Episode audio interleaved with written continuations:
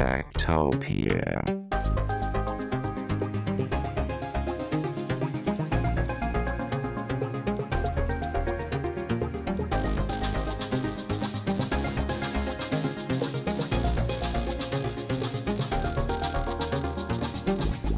Tektopia er en podcast om mennesker og deres teknologi, udgivet af Ingeniørforeningen Ida i samarbejde med Teknologiens Mediehus og støttet af Ida Forsikring, Innovation Center Danmark og Messecenter Hernings konferencer, EUT, HI og Automatikmessen. Mit navn er Henrik Føns, og det er mig, der bestemmer i Tektopia.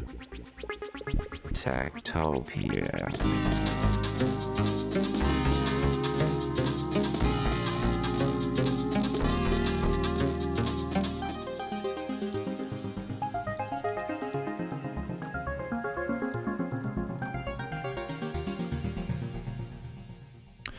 Du kender sikkert det med, at du bliver præsenteret for en ny teknologi, og man tænker, wow, det kommer til at forandre verden, og så sker der ingenting. I hvert fald ingenting i et stykke tid. Måske et helt årti.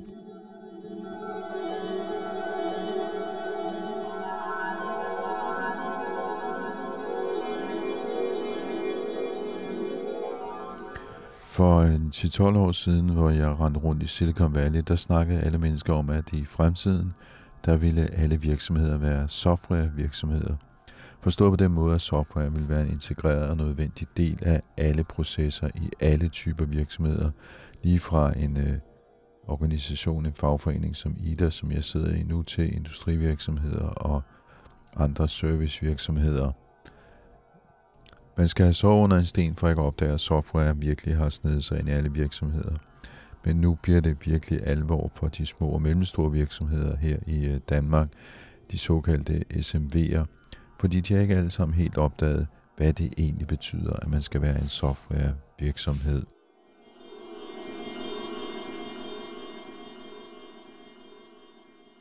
Og det handler blandt andet om, at man skal til at arbejde med digitale tvillinger. Det er så et andet af de der sådan buzzword-begreber. Jeg stødte første gang ind i begrebet digital tvilling i 2018, tror jeg det var, da jeg interviewede Kevin Kelly, som jo er forfatter og tænker fra Silicon Valley, og også har været redaktør på bladet Wire, der om nogen har været toneangivende i øh, den del af verden. Men hvor blev de egentlig af, de der digitale tvillinger? Ja, de er faktisk blevet udviklet i rigtig mange store virksomheder rundt omkring i verden. Og nu er turen altså også kommet til mindre industrivirksomheder her i Danmark.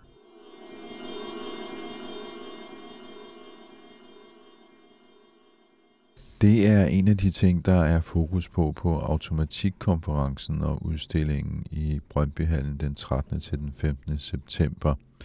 Om onsdag den 14. september er der et helt konferencespor om digitale tvillinger.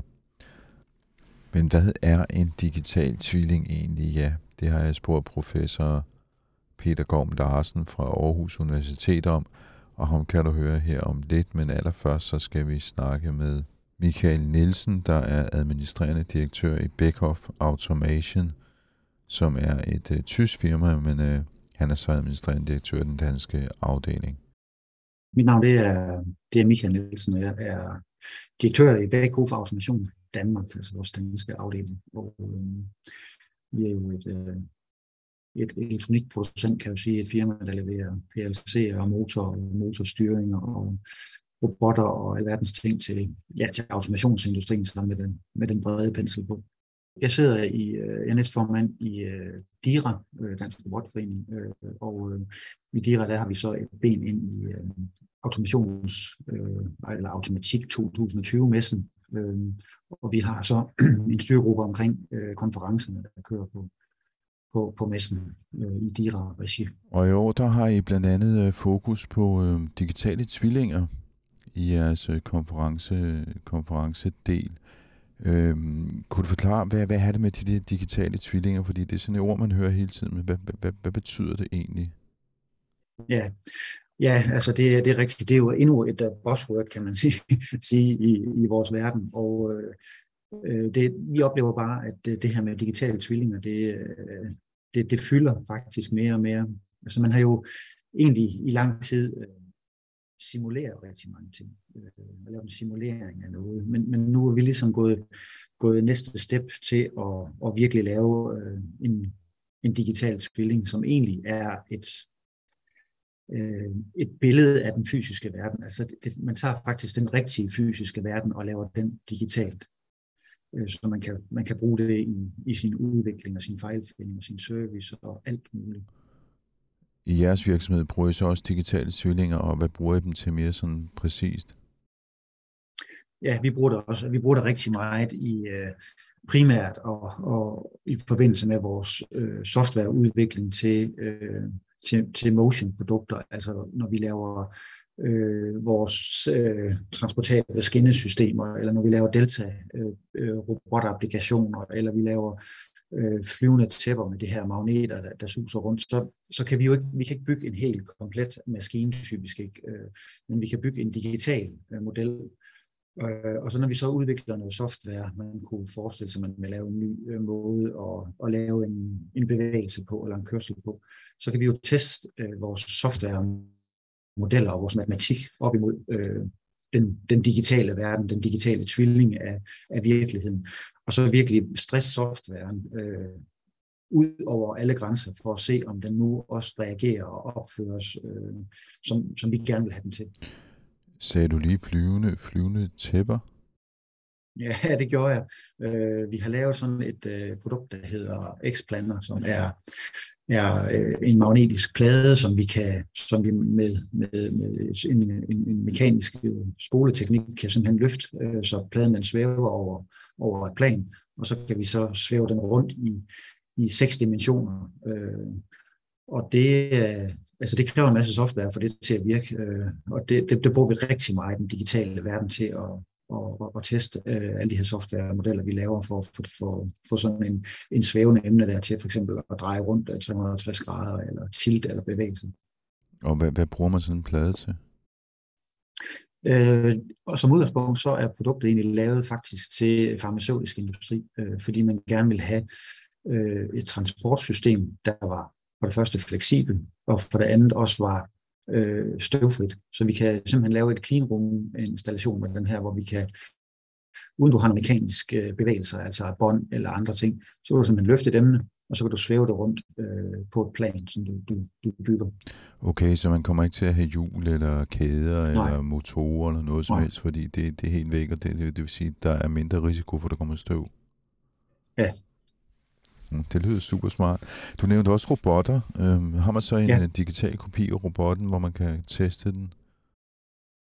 Ja, altså så man kan sige, at hvis vi, uh, hvis vi uh, laver en, en, en robot, det kunne være en Delta Picker eller en, en seksarmet robot, så kan vi, så kan vi bygge en, en digital model af den, hvor vi så kan uh, teste uh, hele softwaren op imod uh, mod den, den digitale verden og se, at uh, bevægelser og dynamik og acceleration og hvad det ellers kan være, at det, det, det, det fungerer, som vi forventer i den, i den fysiske verden.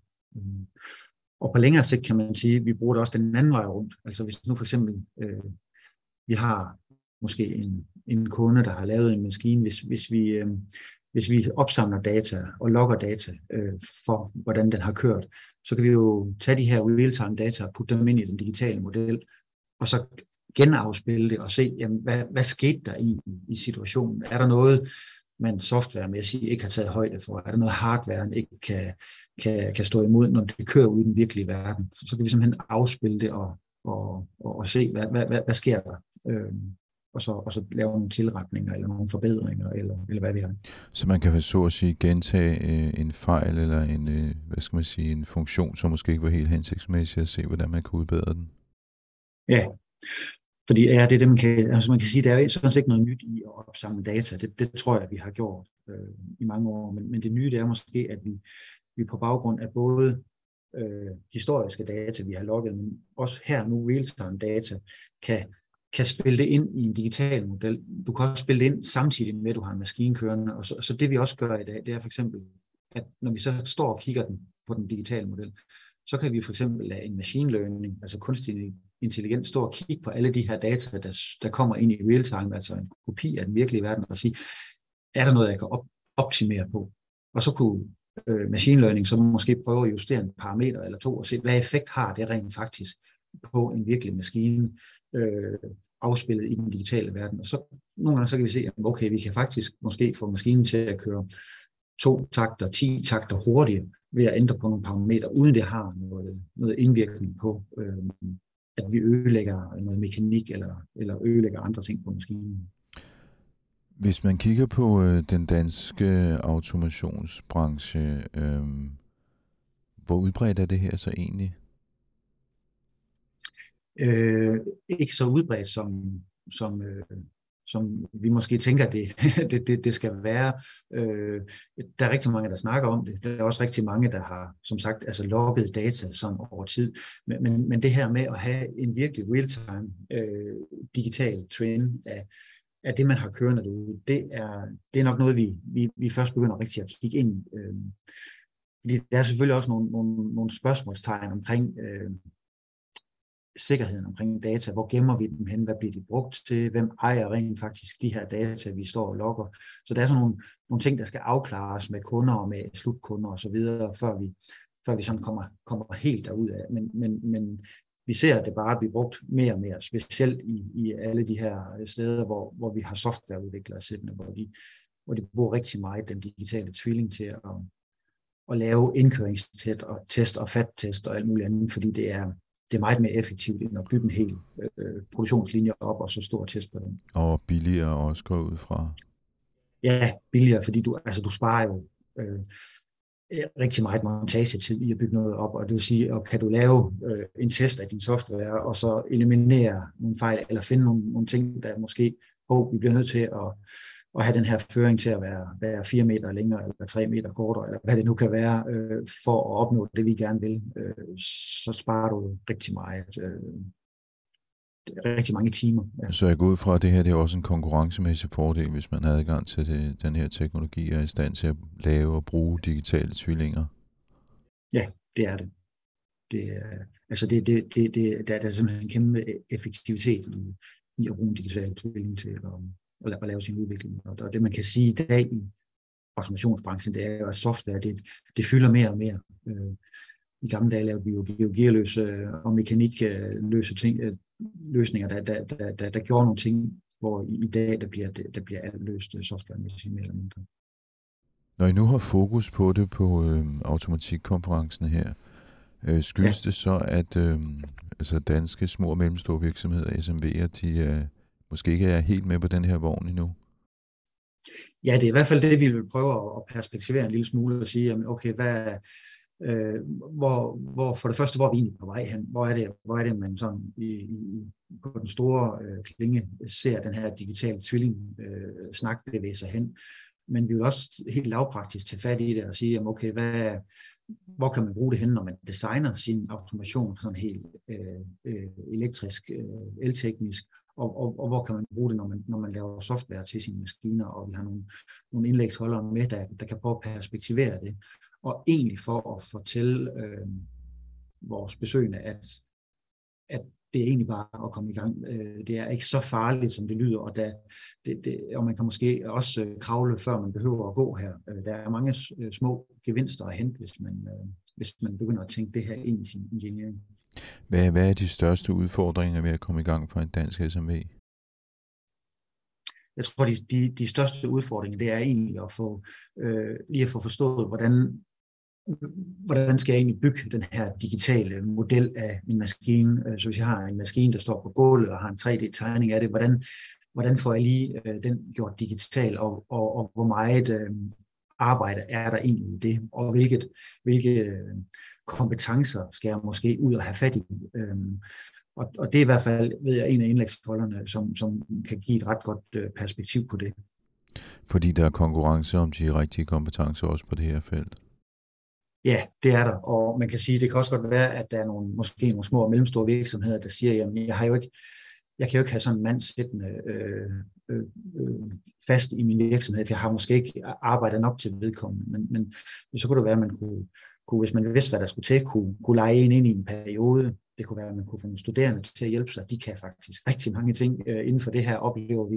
Øh, så det, kunne, det kunne være, at man kunne slå sig sammen med nogle andre, øh, der, der måske havde nogle kompetencer, havde noget, noget kapacitet til rådighed, hvad vi ej. Altså jeg tror egentlig, altså, man, man måske lige kan tænke lidt ud af boksen øh, for at komme i gang. Så man som branche måske skal blive bedre til at samarbejde om nogle af de her ting?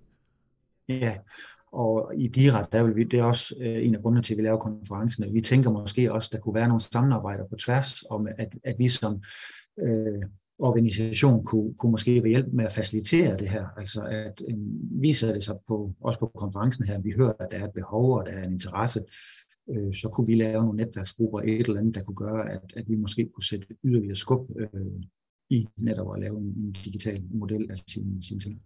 Det fortalte Michael Nielsen, der er direktør i Beckhoff Automation, og han er så også med til at arrangere automatik udstillingen og konferencen her den 13. til den 15. september i øh, Brøndbyhallen. Men øh, hvis vi skulle kigge lidt dybere ned i, hvad man egentlig kan med digitale tvillinger, og hvilke udfordringer der er, fordi der er udfordringer. Det er ikke bare lige sådan at bygge en digital tvilling til en, en maskine eller en proces. Slet ikke, hvis man er en mindre dansk virksomhed.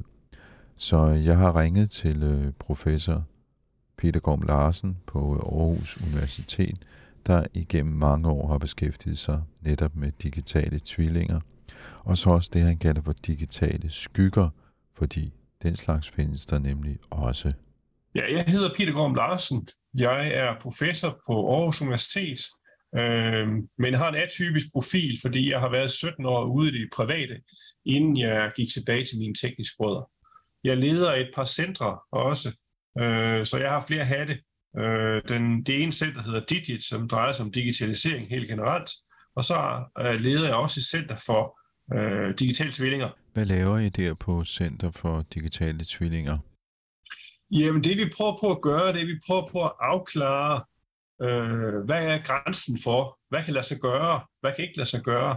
Øh, altså hvis vi kigger på den hype, der er omkring digitale tvillinger, så vil de producenter, der vil være værktøjer, der kan hjælpe med digitale tvillinger, typisk nogle meget store firmaer, nogle meget dyre produkter, øh, de lover guld og grønne skove, og øh, vi synes, at vi har et, vi har et ansvar for at kunne afklare, hvad er, hvad er sandt og hvad er øh, forkert i de påstande, de måtte komme med. Jeg tænker, der er nok en del, der sidder og tænker, jamen hvad er en digital tvilling egentlig for en størrelse? Ja, og der kan man sige, det er også noget, der er meget forvirrende, fordi, fordi at det er så populært intern, så vil øh, der være rigtig mange, som laver modellering, simulation, de laver digitale tvillinger. Øh, og øh, det er en god, godt startingpunkt punkt, til det, men det er ikke en digital tvilling i sig selv. Jeg ser det som om, der er øh, flere forskellige niveauer. Øh, det, det, det simple niveau, som er, at man laver en digital model af noget, et fysisk system, øh, det er det, jeg har gjort alle mine dage, øh, mens jeg har været ingeniør. Øh, så jeg har lavet modeller, men de har ikke været koblet automatisk sammen typisk med den fysiske verden. Øh, den, den ting, som man laver typisk, som de fleste folk kender sammenkoblingen på, vil være, hvis man laver 3D-print, så man laver en digital model af et eller andet, man gerne vil printe ned, så kan man få det ud. Så der har man automatisk automatiseret transformationen fra den digitale verden til den fysiske verden. Det, som jeg vil kalde en, en øh, digital skygge, er det, som øh, gør, at vi, vi, vi tager data den anden vej. Så vi tager data fra øh, det fysiske system op til vores digitale ting, som gør, at vi kan visualisere, vi kan, vi kan måske se noget, vi kan måske genspille et andet problem, der har været, og bruge det til at fejlfinde vores ting. Øh, men det, der i virkeligheden hedder en digital tvilling, er en, der har muliggjort, at man kan køre data både fra den fysiske tvilling til den digitale tvilling og omvendt. Så man har mulighed for at ændre på, hvordan den fysiske produkt egentlig opfører sig. Hvordan gør man det i praksis? Handler det om øh, sensorer og noget Internet of Things? Ja, der er forskellige teknologier til det. Man kan sige, hvis det er, at øh, øh, hvis det er, at det er øh, i produktionssammenhæng, når man producerer noget, det der manufacturing, at det er mest anvendt, der kan man sige, øh, der har man ikke brug for at lave IoT-devices, fordi man har 100% styr over det. Man har kablede forbindelser, så man kan nemt få data øh, fra det fysiske system op til en digital, noget der ligger i skyen eller på en anden computer. Øh, i, i, øh, I mere customer devices, så jeg har sådan et ur, som er, kommer fra Garmin, og øh, jeg er så selv sensoren, der sørger for en gang imellem at sende det op, som gør, at jeg kan få noget overblik over, hvordan jeg performer, når jeg har været ude og løbe en tur eller noget andet. Øh, I princippet er det noget af det samme. Øh, hvis vi kigger på biler, så øh, er softwaren til bilerne bliver opdateret, ikke mens den kører, men opdateret automatisk bag om ryggen på folk. Det er ligesom, når man har en computer, og den beder om at sige, nu vil jeg gerne opdatere dit operativsystem. Må jeg gøre det nu? Agtigt. Øhm. så, så det er den måde, der, der er forskellige teknikker til at komme øh, frem og tilbage kommunikationsmæssigt. Øh, så, så det er det er ikke den del, vi fokuserer mest på. Det har vi en anden sektion, som er jo rigtig meget på kommunikationssiden. Vi fokuserer på, hvad kan lade sig gøre? Hvad, hvad, hvad, hvad har vi af forventet tidsdelays? Hvad kan vi tolerere? Hvis vi nu for eksempel skulle have en selvkørende bil, øh, hvad, hvor hurtigt skal vi så kunne reagere, hvis det er, at der kommer en person ud foran bilen og skal nå at kunne bremse og en slags ting? Det er ikke noget, der ligger lige for, vil jeg sige. Øh, jeg troede for et par år siden, at selvkørende biler kom lige om, lige om hjørnet. Det gør de ikke. Så meget kan jeg godt sige. Øh, vi har en selvkørende robot, som er i landbrugsregi, øh, sammen med et firma, et firma, vi arbejder sammen med. øh, der er, øh, den kan køre 5-8 km i timen, så der kan vi godt nå, hvis nu der skulle komme en, en form for obstacle eller noget andet, der kunne op for vores digitale tvillinger, kunne give instruktioner om at stoppe, for eksempel. Øh, der er også en mere, mere sikker mm, tilstand, som gør, at den er, øh, hvis du kører på en motorvej, så kan du ikke bare stoppe. Det er ikke nødvendigvis en fordel for en bil. Altså. Så, øh, mm. så det afhænger af situationen, men det er det, vi prøver at, at se på, hvad er grænserne for ting. Og det gør I så i et simuleret miljø i form af en digital tvilling?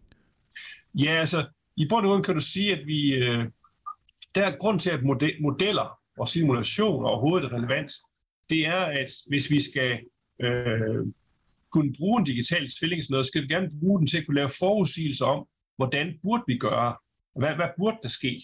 Så når jeg drejer med min bil øh, til højre, så skulle jeg jo gerne kunne se, at i, i min model, hvis jeg, har, selvom sætter mine data op til modellen, skulle den også gerne dreje til højre.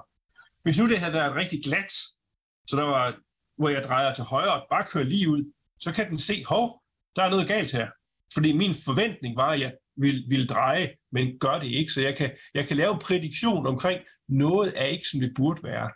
Nu er glat bare en, en mulig ting. Det kunne være et fladt hjul, det kunne være noget andet. Er vi i stand til at fejldiagnostisere, og kan vi, kan vi også øh, måske endda se, hvad er det for en fejl, der er kommet, så kan vi øh, lave forskellige former for preventive maintenance, i stedet for at lave scheduled maintenance og sådan slags ting. Det er nogle af de muligheder, der er i, øh, i digitale tvillinger. Men det betyder, at man har brug for at have en model af, øh, hvordan den vil opføre sig.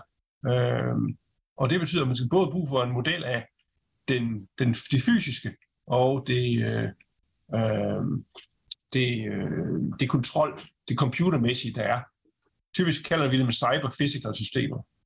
Cyberdelen er noget computerværk, øh, og det kan være at det er en embedded computer, øh, der har forskellige sensorer på sig, og, og måske har nogle aktuatorer, og det er, det er der, man har brug for at kunne komme tilbage, hvis er, man har øh, en, en rigtig digital tvilling.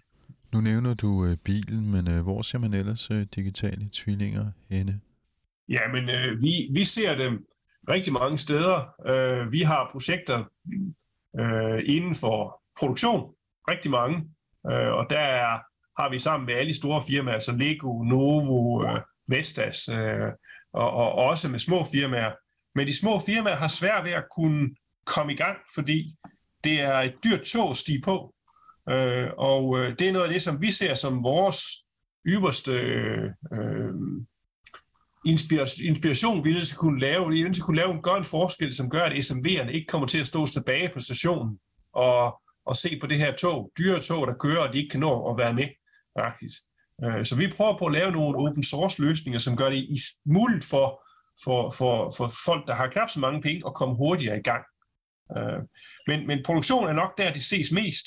Vi har det også inden for landbrug, vi har det inden for bygninger, vi har det, øh, vi har, vi har det sådan mere generelt, hvor vi kigger på en eller anden, et eller andet fysisk system, som øh, vi, øh, vi øh, prøver at lave en digital model af, og prøver at, at koble dem sammen automatisk via, via en digital tvilling.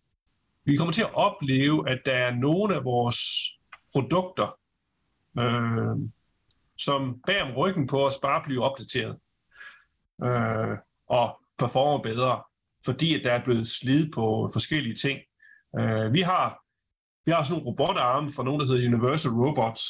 Øh, vi kan kalibrere dem i forhold til, hvad for en friktion der er i hvert deres led, øh, som gør, at vi, øh, vi, kan, vi, kan, vi kan vide præcist, hvor er vi henne øh, til hvilket som helst tidspunkt, når med de kommandoer, vi giver til, til tingene, hvor der øh, er øh, en fordel i at kunne øh, have en model af ting, som gør, at hvis du for eksempel gerne, gerne vil have samarbejde mellem to sådan nogle robotarme, så kan du have en, der er virtuel, og en, der er fysisk. Og så kan du se, om den samarbejde, du gerne vil have dem til at lave, det kan, det kan fungere, uden at risikere, at de begynder at stå ind i hinanden. Øh. Faktisk er der flere tests, der bliver foretaget af øh, fysiske produkter, såsom biler, øh, som, som øh, bliver godkendt baseret på, delvis baseret på øh, øh, modellerede digitale test, altså ABS-bremser og andet. Øh, selvfølgelig har man crash-test også, men crash-test de koster mange penge. Så hvis man kan få 1000 cases mere øh, verificeret, øh, ved at kunne se på, hvad, hvad sker der, hvis man ligesom prøver alle mulige andre tilfælde øh, i, øh, i en digital sammenhæng, jamen så kan man, øh, så kan man få for mindre færre penge få lavet en mere udtømmende test af ting. Og det, øh, det, det bliver godkendt af, i Tyskland hedder det TÜV, øh, så det bliver godkendt den slags ting. Så det, det, det, kommer, det sker mere og mere, men det ser mere man ikke. Men der skal vel trods alt mere til end bare øh, software. Man skal vel også forstå, hvordan den fysiske del af det her system den fungerer. Jamen, det, det er rigtigt. Altså, øh, det er jo også noget af udfordringen i det her, det er, at du skal kunne arbejde sammen på tværs af discipliner. Øh, og den måde, vi øh, uddanner folk på, øh, i hvert fald her i Danmark og de fleste steder, jeg kender i verden, den er meget sådan silobaseret. Så man uddanner folk inden for software, man uddanner folk inden for elektronik, inden for bygning, inden for maskine, og øh, medmindre man har gensidig respekt for hinanden og er i stand til at arbejde sammen, så kommer man aldrig i mål med det her. Øh, det er en af de udfordringer, der er i forhold til digitale tvillinger. Altså jeg har også folk ansat, der er mekanikingeniør øh, i min sektion. Øh, selvom vi mest laver software hos os, vi skal forstå fysikken. Jeg er fysiker også, så for, for at kunne lave modeller af det, øh, det, er, det er vigtigt at forstå. Øh, så der er ikke sådan, det er ikke sådan magi, man bare hælder ned over. Det er ligesom, nogen tror, at machine learning, det bare er noget, som kommer og løser alle ting for os. Man er nødt til at kunne, kunne demonstrere, at der er en meget tæt relation imellem øh, den fysiske model, man har, øh, og den, den rigt, fysiske rigtige ting. Det vil aldrig være en til en, det vil aldrig være 100% ens. Men hvis tolerancen bare er lille nok, jamen så er det okay. Og det accepterer, accepteres også af øh, myndighederne, når de skal godkende den slags ting. Så der er også penge at spare i produktionen? Ja, man kan sige, der hvor jeg egentlig tror, at det får den største, den største grund til, at der er så meget hype omkring det, det er, at det giver muligheder for at reducere tid fra idé til at få det på markedet. Øh, så time to market er typisk endnu mere vigtigt end egentlig omkostningsting. Øh, og fordi kommer du ud med dit produkt, dit smarte produkt, et år før din konkurrent gør, så har du en kan, kanon fordel. Altså. Så, så time to market er nok den del, jeg tror, der er den primære driver bag øh, digitale tvillinger, som gør, at det kommer til at, at flytte noget. Altså vi har eksempler, hvor jeg kan give dig Oculus Rift briller på, og du kan opleve et produkt, før det findes.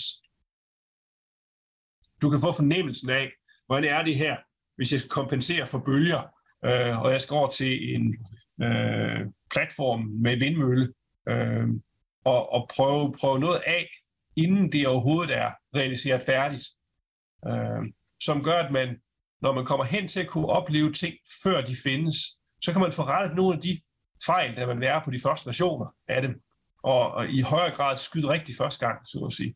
Øh, og det, øh, det kommer til at betyde rigtig meget for, for kommersiel udvikling af, af ting. Og det er, der er man forholdsvis langt.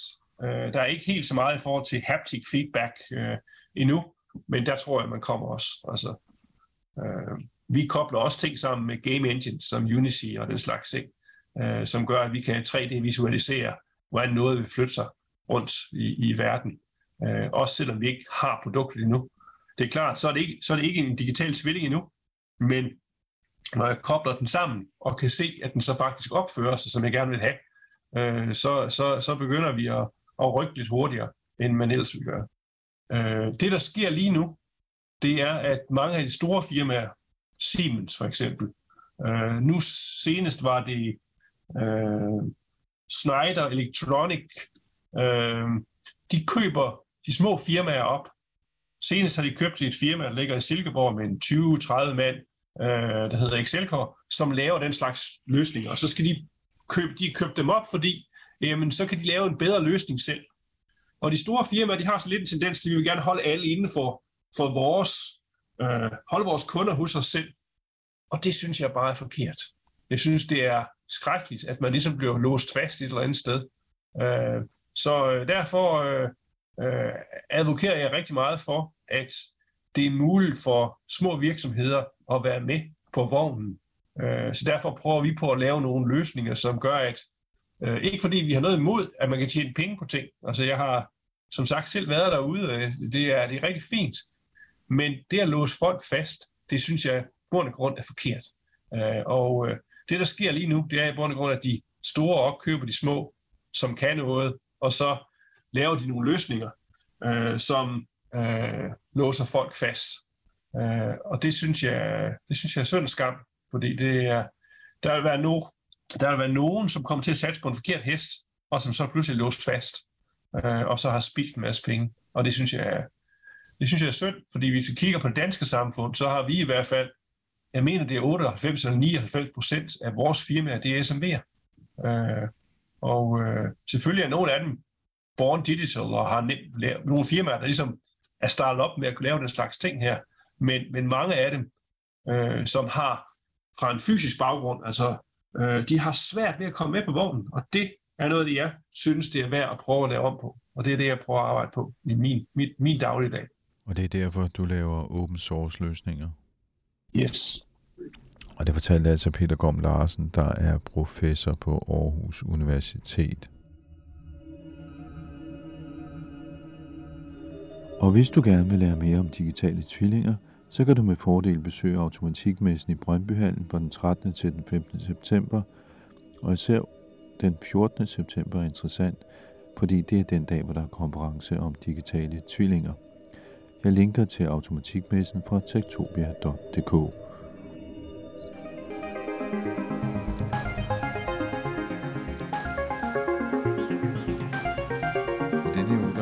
modtaget et øh, podkort fra Ingeniørens øh, podcast Transformator. Vi har før talt om solceller i transformator, om det nu kunne betale sig økonomisk, men nu skal vi nørde.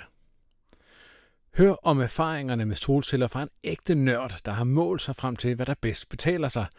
Og det er så i den her uges udgave af Transformator, hvor vi også skal have forklaring på, hvorfor kommunerne ikke får stillet de landvindmøller op, som der er plads til. Du har lyttet til Tektopia, vi udkommer hver mandag. Du kan finde et tidligere afsnit på tektopia.dk. Du kan deltage i teknologidiskussionen i vores øh, Facebook-gruppe, der hedder Tektopia Backstage. Du kan følge os på Twitter og på øh, Instagram, der hedder vi snabelagtektopia.dk.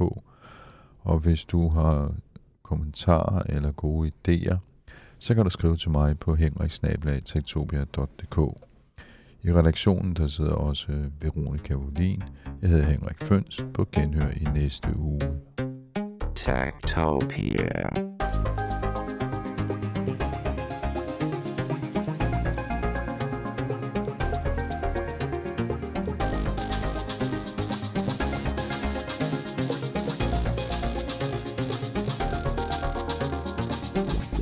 Tektopia er en podcast om mennesker og deres teknologi, udgivet af Ingeniørforeningen IDA i samarbejde med Teknologiens Mediehus og støttet af IDA Forsikring, Innovation Center Danmark og Messecenter Hernings konferencer, EUT, HI og Automatikmessen. Mit navn er Henrik Føns, og det er mig, der bestemmer i Tektopia.